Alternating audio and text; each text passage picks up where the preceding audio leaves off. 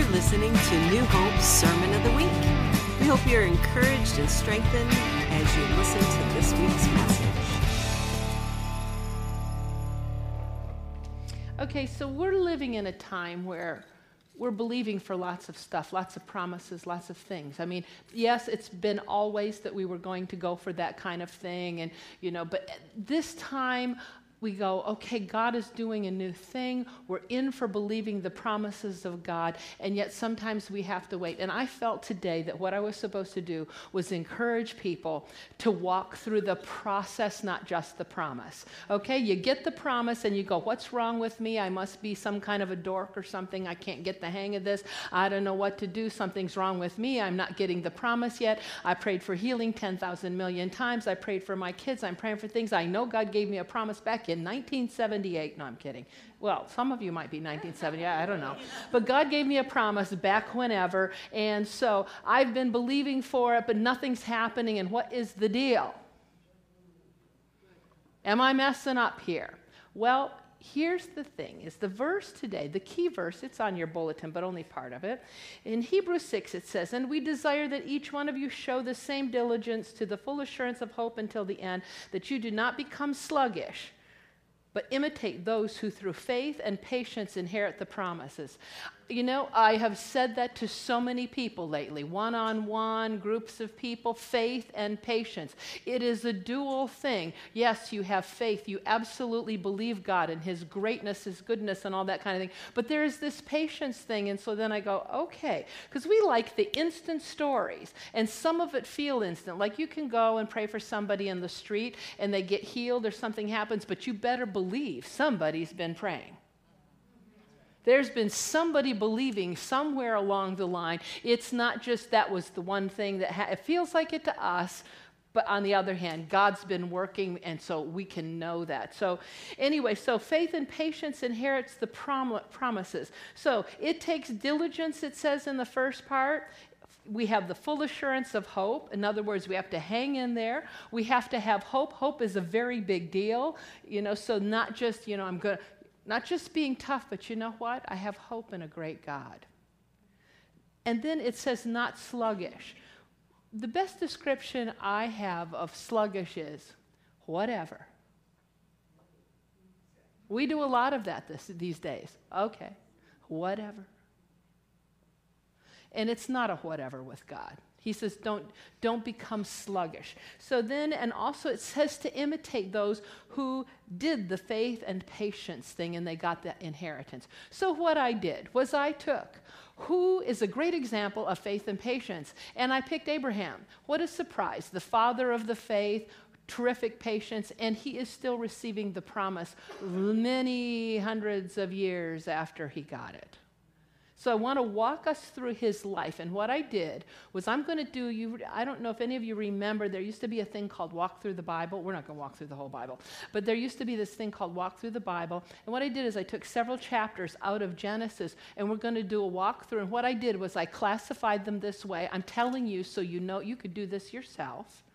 But what I did was I took and I, I found the promise in the chapter and then I looked at what was going on in the process because it's encouraging. I mean, Abraham, we only get the thing. He was a friend of God, faith, and we are going to talk about that a little bit. But there's much more than that. Abraham went through stuff. So we're using him as an example. And so uh, if you have a Bible, I'm big into Bibles. I got to say, if you have one, it's great. If you have a phone, it's great you want to use it. If it has a Bible on it. If it doesn't, don't talk on your phone. Uh, but you know, like if you have a whatever and you can follow through, it's great. If you don't, my suggestion for you is that you write down the chapter numbers because when I speak, my favorite part about it is the preparation and what I learn before I get here. And so you can take it and you can do it yourself. God will reveal whatever you need to you for you as well. So we're starting, we're in Hebrews 6 first because that's kind of where we're starting, and then we're going back into Genesis for a few, little overview. So in chapter 6, it says in verse 13, For when God made a promise to Abraham, because he could swear by no one greater, he swore by himself This is God's promise, okay? So I've got them all classified promise, process. So here's promise. Surely blessing, I will bless you, and multiplying, I will multiply you. Process. So after he had patiently endured, he obtained the promise. Now that is a condensed version of the whole story in Hebrews. Okay, so he gives us that, and then they they knew the whole story, but we're going and we do somewhat too, but we're going to go back there and look at that kind of thing and say, okay, he got the promise, he endured. And it doesn't say he was always wonderful, it says he endured. Sometimes we just hang in there. By that, I'm not trying to say get depressed. I'm absolutely not saying that. I'm saying sometimes that's a really good thing to do. So, and then it says in verse 19 of that same chapter, this hope we have as the anchor of the soul, both sure and steadfast, which enters the presence behind the veil. So, in other words, we uh, have this hope in a God who doesn't lie, a God who promises, it's sure and steadfast, and we enter the presence behind the veil. In other words, the way has been paid permanently forever for us to go into the presence of God, which is great because Jesus went there first. We've been talking about that, but that's where we get to go. That's where, why we have hope in what God's given us as a promise. So, we're starting then in the book of Genesis in chapter 12. It says, Now, starting at verse 12 also, now the Lord said to Abram, Get out of your country, from your family, and from your father's house to a land I will show you. Okay, there's instructions. Here's the promise. Verse 2 I will make you a great nation. I will bless you and make your name great, and you shall be a blessing. I will bless those who bless you. I will curse those who curse you, and in you all the families of the earth shall be blessed. That's amazing. You know, first of all, we don't know too much about Abraham except where he was from and why God says, hey, I'm going to bless everybody that blesses you, curse those that don't. You're going to bless all the families of the earth. And that's like, why did he pick him? We don't know. It doesn't tell us that. But here he has this guy and he makes this. I mean, that is like if somebody said to me, Grace, you're going to bless every family on earth.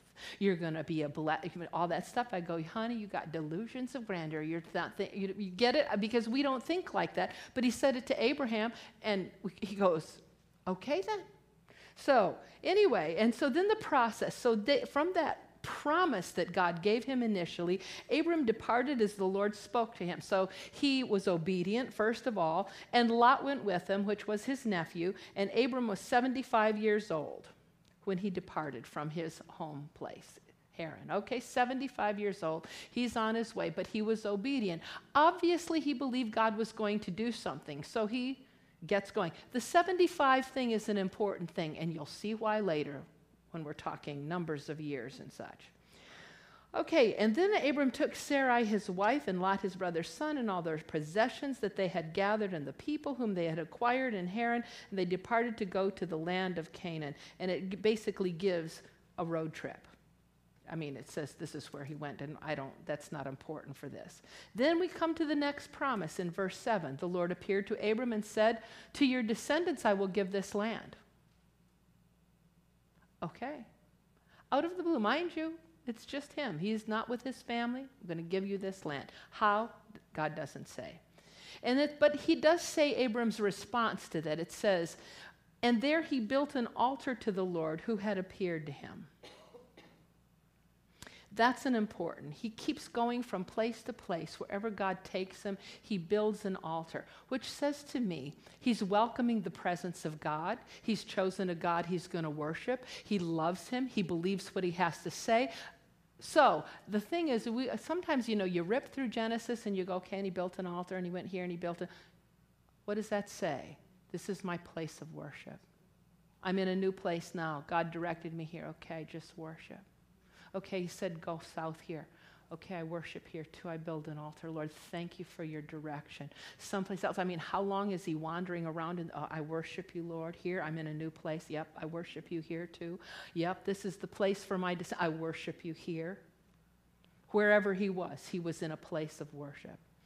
And then, as he's going along, he goes down to Egypt and he, uh, he encounters Pharaoh. And here we see part of his humanness. He has a, a fear issue. Uh, he's got a fear issue that somebody's going to kill him, uh, and they're going to kill him because his wife is so pretty. Okay, so that, Pharaoh sees her. He takes Sarah, we know this story, that's why I'm kind of ripping through it. But he takes Sarah in, and uh, Abram says, Tell him you're my sister, because he was a, she, they were half brother and sister, actually. I know that sounds a little weird to us, but that was the case. Same father, different mother. And so, say you're my sister. And so he's kind of hedging with a little deception. He's got a lot of fear going on. Uh, I mean, God's made a promise, but this is part of his process. You know, in the process, maybe I should do something to make sure I survive. So we come up with some of our own answers, some of our own thing. Sometimes it's like little manipulation or whatever. And of course, Pharaoh gets really ticked off and says, What is this you've done to me? Why didn't you tell me that she was your wife? And why did you, did you say she's your sister? And get out of here, basically, is the deal. This a paraphrase, okay? So, but that's all in chapter 12 and verse 17, that section. So then he goes on and he has. Um, he has this nephew Lot, and they outgrow each other, and their uh, their servants get into big fights with each other. And so then Abram, Abram says, You choose here or there or wherever you want to go. Of course, Lot says, This is great land over here. I'm going over here. Abram says, That's okay. I'm going over here. Not a problem. So he, and the Lord promise says to Abram after Lot left, Lift your eyes now and look from the place where you are, northward, southward, eastward, and westward. For all the land which you see, I give you and your descendants forever. And I will make your descendants as the dust of the earth. Did you notice the promises are getting a little bigger? Okay? So that if a man could number the dust of the earth, and your descendants also could be numbered. Arise, walk in the land through its length and its width, for I will give it to you.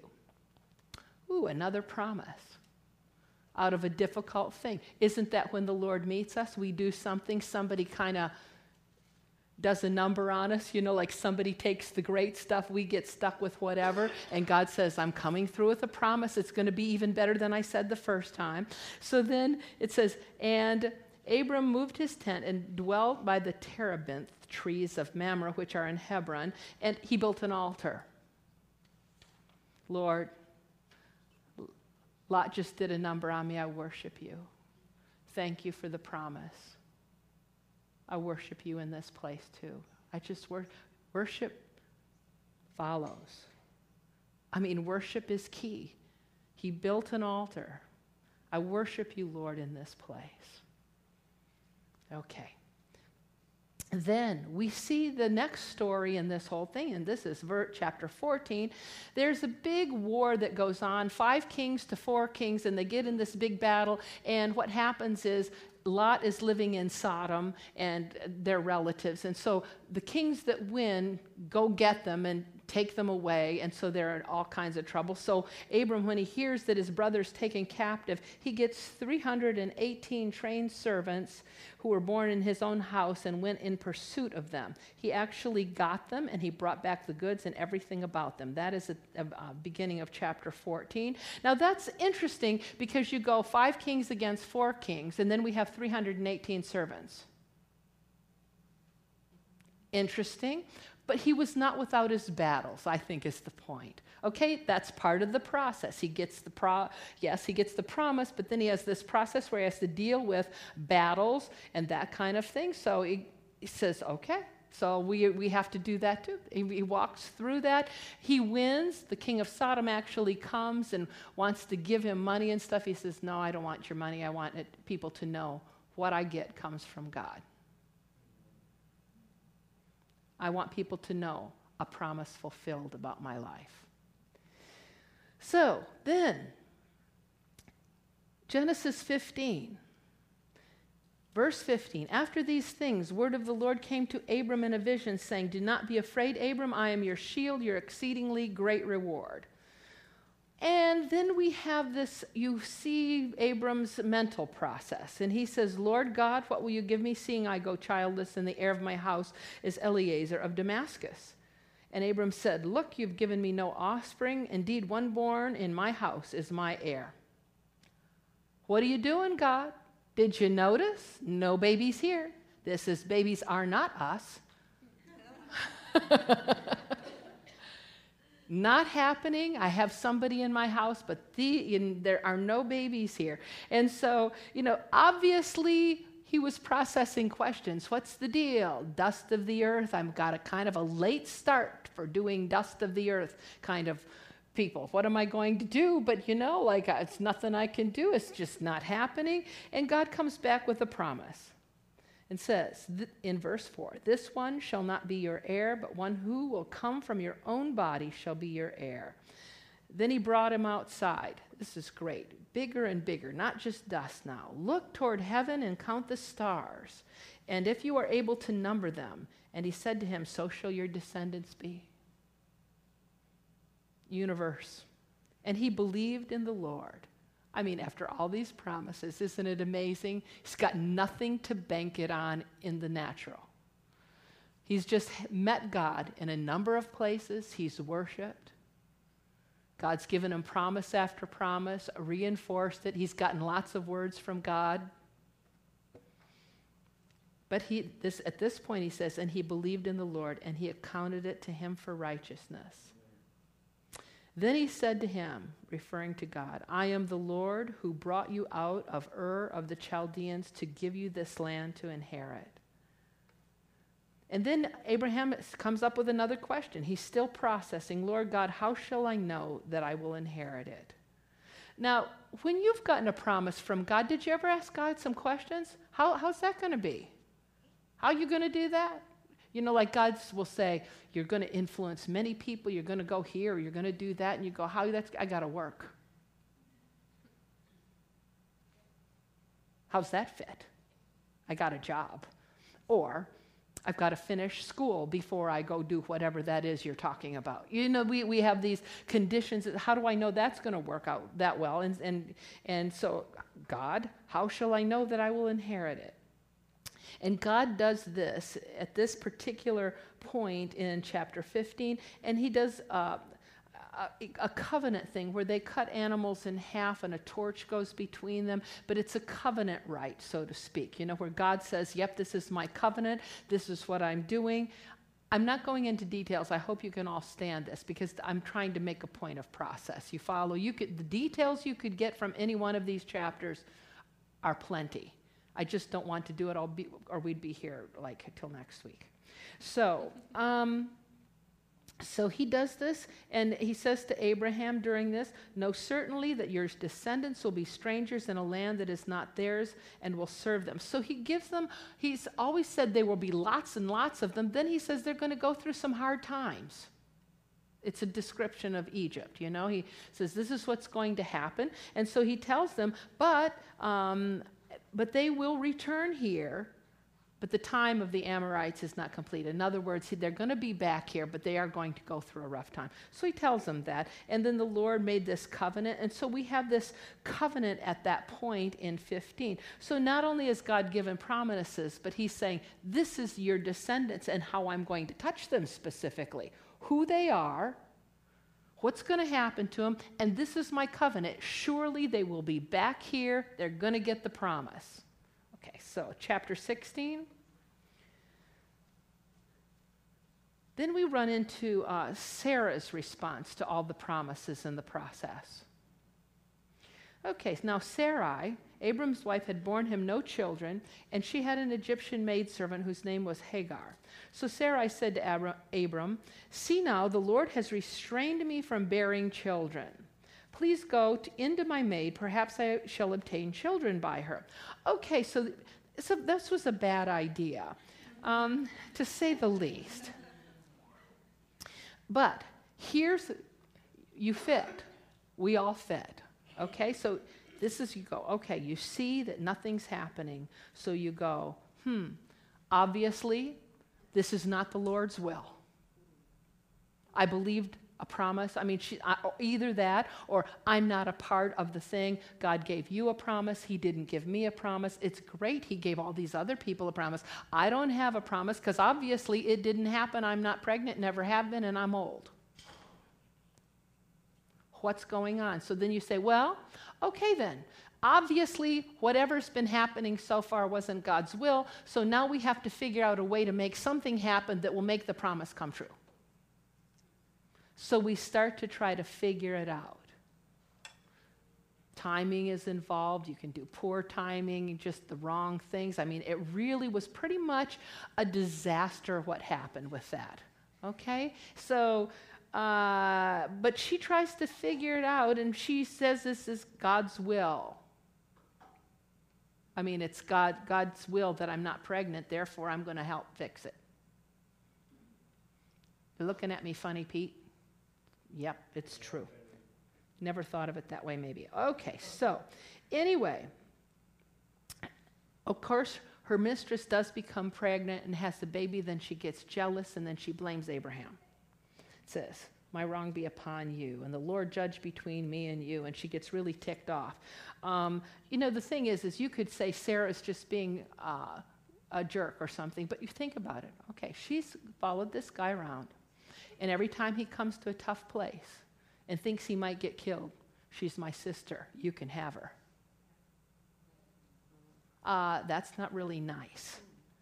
I mean, if you went someplace and Tom just decided to give you away, would that like fly? no, I don't think so. It just wouldn't fly anyplace. It was not a cool thing. And so when she finally figures out a way and the maidservant gets pregnant and then she's still left, destitute basically, she blames him. It's part of the process. Isn't that an interesting thing?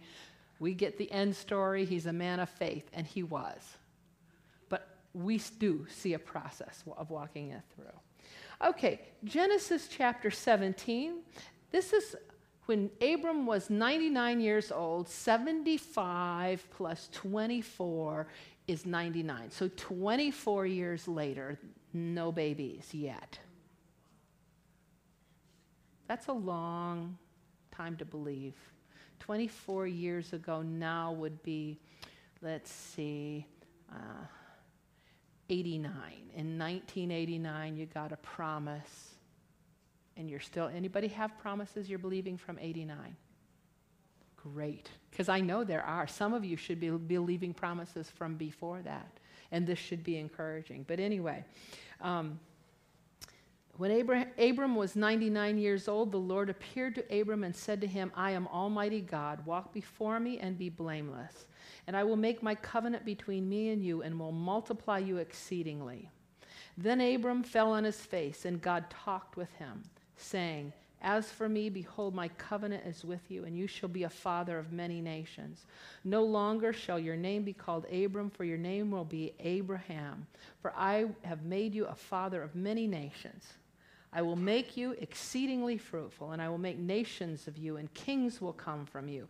And I will establish my covenant between me and you and your descendants after you in their generations for an everlasting covenant, to be God to you and your descendants after you. Also, I give to you and your descendants after you the land in which you are a stranger, all the land of Canaan, as an everlasting possession, and I will be their God. That's quite a promise, quite a prophetic word. I mean, if you were saying this was Abraham's presbytery, he got a good word. A really good word. And then God said to Abraham, As for Sarai, your wife, you shall not call her name Sarai, but Sarah shall be her name, and I will bless her and also give you a son by her. Then I will bless her, and she shall be a mother of nations. Kings of peoples shall be from her. So we see a name changing thing. The promise is really at the ultimate thing, and he changed their names because this is not only had he given them a promise, he changed their identity. I've talked about names before for. Names are who you are, names what you're like, names who you're created to be. We see it all through the Bible. So there are all these names. So he changed their names at this point. So yes, there was a, um, we get the, uh, the promises, but here, I'm making you the kind of person that can receive it. Both you and your wife. Changed your name. From now on, you'll be able to take this. So he does that. And then God said to Abram, okay, after he says this about Sarai, this is, I love this. This is the process, okay? Faith just got the, I mean, Abram just got the Abraham now, just got the best promise in the world. And then he listens while God says something about Sarah, his wife. And when he hears the promise after Sarah, he fell on his face and laughed. Okay. And said in his heart, Shall a child be born to a man who is 100 years old? And shall Sarah, who is 90 years old, bear a child? And Abraham said to God, Oh, that Ishmael might live before you. Okay, so we still see doubt. We still see some struggle with his faith. We still see him laughing, thinking it's hysterical. I think it's interesting that he started laughing after Sarah got a promise.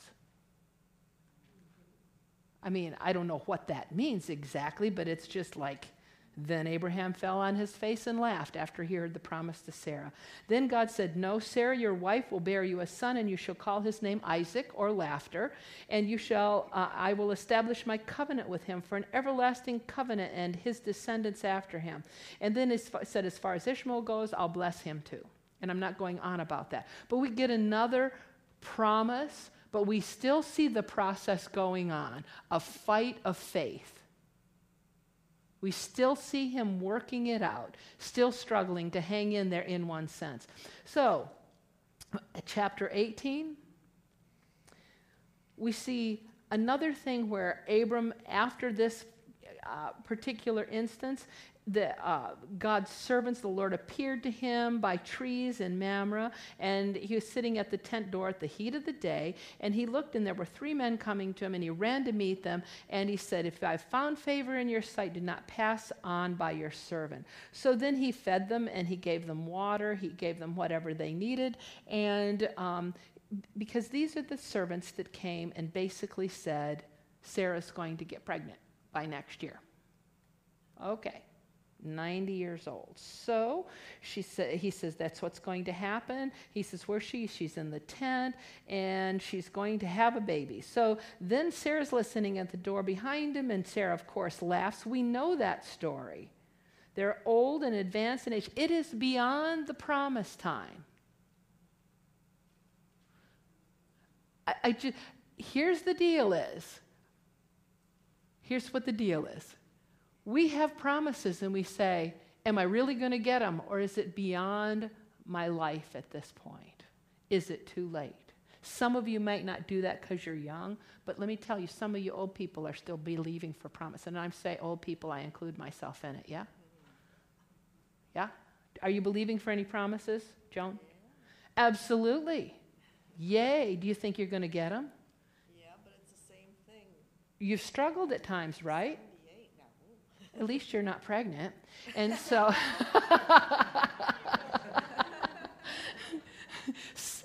so, so, we're believing long term for these kinds of things, and it's like way beyond our thinking.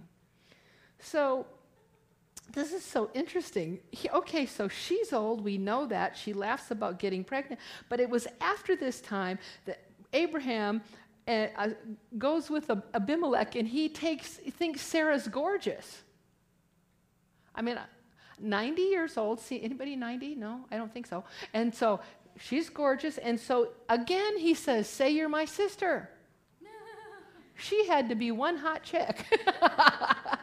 I mean, oh my goodness, you know you, she's old, and yet he says she still did it. And of course, God got really mad at Abimelech and said, She's this man's wife. Don't you touch her. Get her out of here. That's why you're having so many problems here. And so Abimelech rises in the morning and gives her back to Abraham. Again, says, Why didn't you tell me? And of course, he has the excuse. She is kind of my half sister and, and all that sort of thing. But Abraham is still struggling. You get it? Interesting. And, and even Sarah, going along with it. She's supposed to get pregnant this year.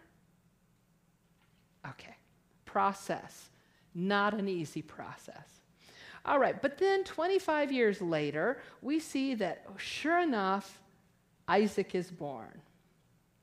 The Lord visited Sarah as he had said, and the Lord did for Sarah as he had spoken. And she conceived and bore a son, and of course they called him Isaac. And Sarah said, God's made me laugh, and all who hear will laugh with me. She also said, Who would have said to Abraham that Sarah would nurse children? For I have borne him a son in his old age. Ha, ha, ha, ha, ha. So she laughs. Yep, there's the fulfillment of the promise. But let's think a little bit. Is the promise you will have one baby? That's right. Correct answer. How many? Millions, like the stars, like the dust of the earth. But they have one baby, and you know what? That made them happy. But what are they believing for? They've get, they get one baby, and so they're going to take over a whole country, countries and their descendants, but they've got one. All right, so anyway, and then God no, not only says, okay, you've got one, now let's take him, and I'd like you to take him and sacrifice him. Another test in the process. What's he really testing? Every place he goes, he worships. When he comes to the place with the son, we're going to go up on the mountain and we're going to worship. And Isaac says, But we don't have a lamb. And then the real promise comes out God will provide a lamb. That's speaking into future because Abraham's life was not just about him, and neither is yours.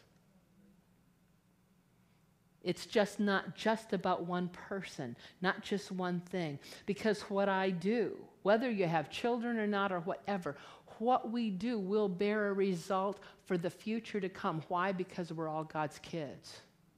It is what it is. It's not about seeing that one promise, it's about seeing generations, people influence. You may influence one person that influences millions. I was once sang in a church down in North Carolina where Billy Graham rolled around under the pews and played when he was a little child and you know, which was kind of fun. You know, it was fun standing there imagining it. It wasn't a huge church. You wouldn't say, "Wow, everybody that somebody would come from here."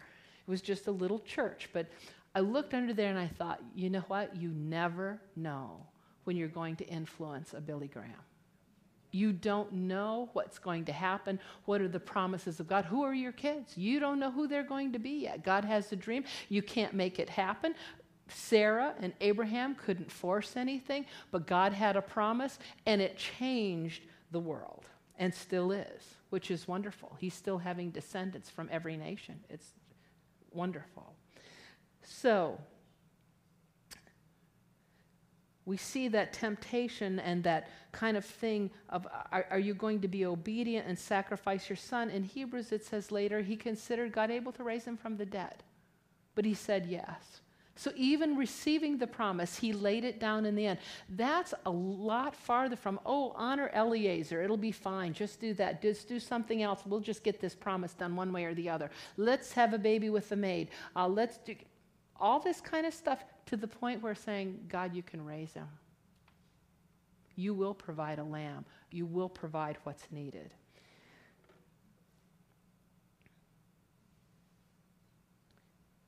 And of course, we know at the end of that story, he did provide a lamb, of course.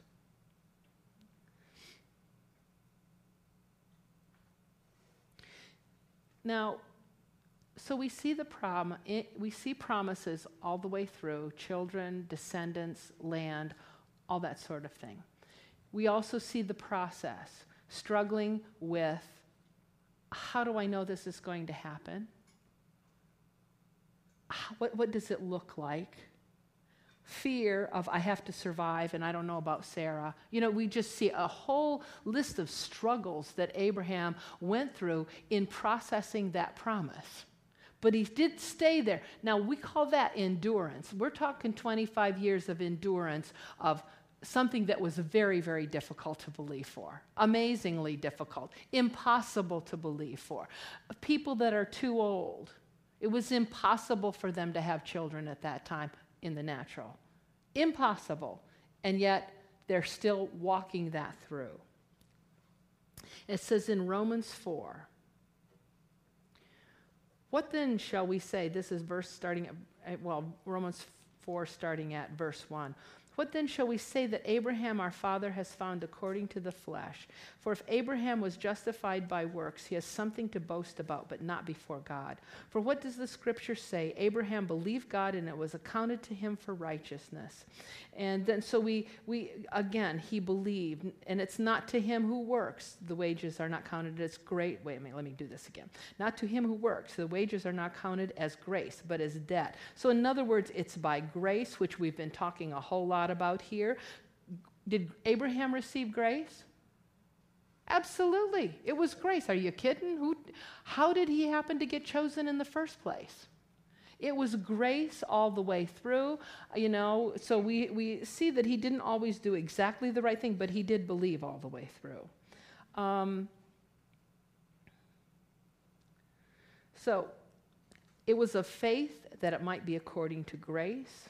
Abraham is called the father of us all, so we see the whole promise fulfilled today. God gives life to the dead and calls those things which do not exist as though they did, who, contrary to hope, talking about Abraham, in hope believed, so that he became the father of many nations. According to what was spoken, so shall your descendants be. And not being weak in faith, he did not consider his own body already dead, since he was about a hundred years old, and the deadness of Sarah's womb. He did not waver at the promise of God through unbelief, but was strengthened in faith giving glory to God and being fully convinced that what he had promised, he was excuse me, also able to perform, and therefore it was counted to him for righteousness. Now it was not written for his sake alone that it was imputed to him, but also for us. And it's talking about being justified in that place. In James 2, and the scripture was fulfilled, which says, Abraham believed God, and it was accounted to him for righteousness, and he was called the friend of God. So,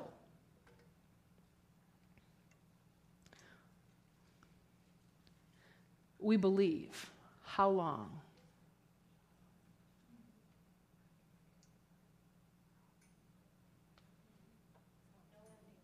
There is no ending to it. That's right. We believe. It's present tense, period.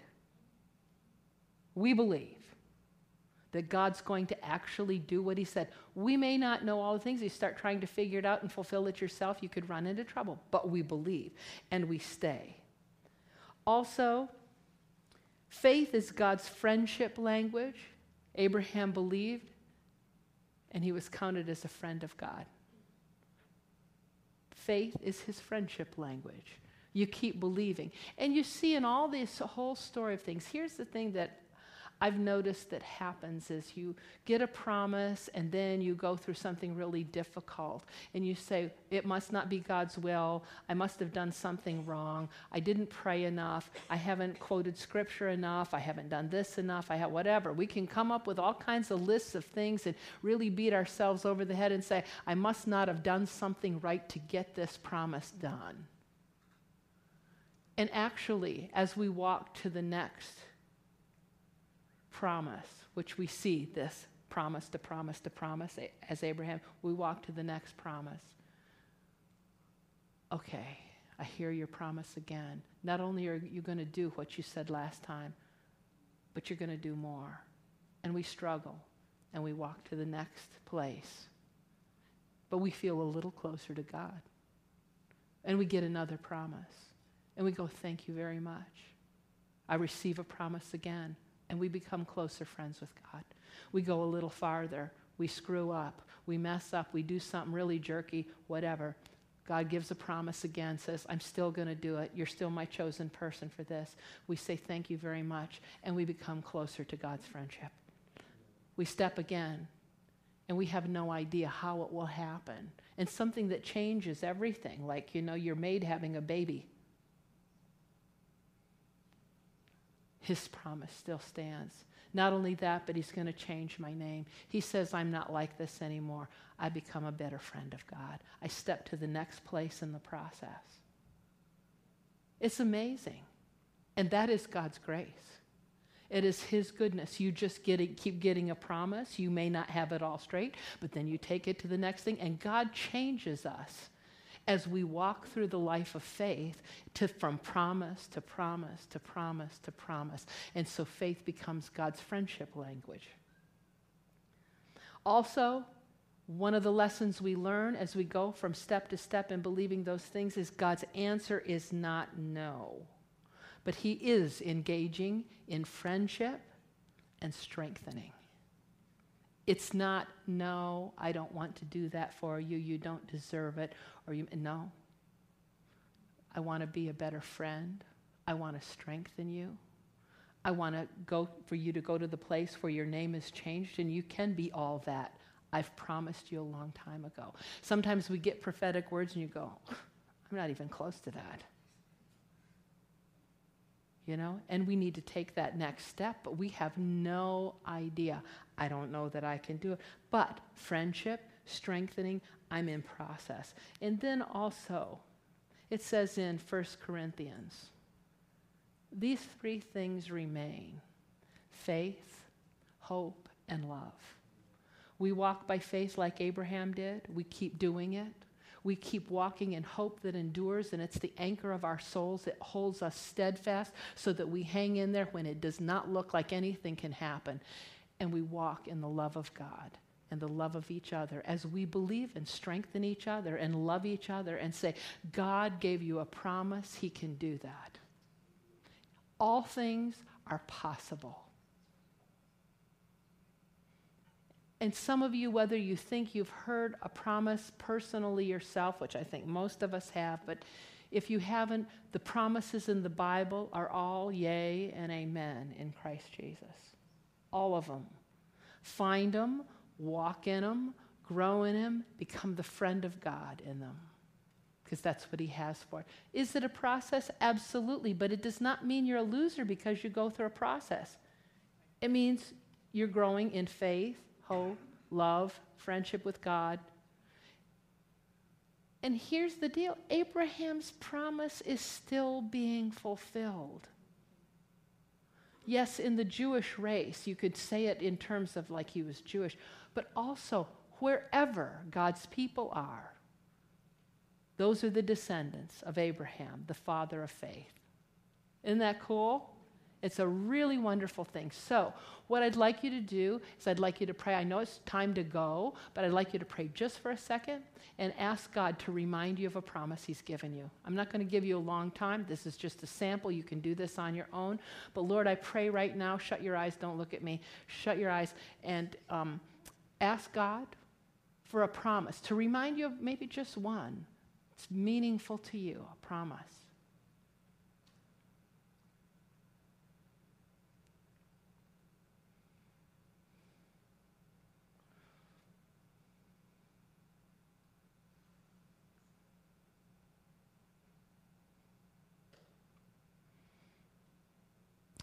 Lord, we come to you with whatever promises have come to people's minds. And Lord, we say we choose to stand.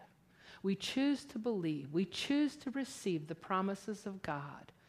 Lord, not only the promises that we can think of right here, because sometimes they're way smaller than yours, but I pray that you will do all you've said, which is way above all we could ask or think.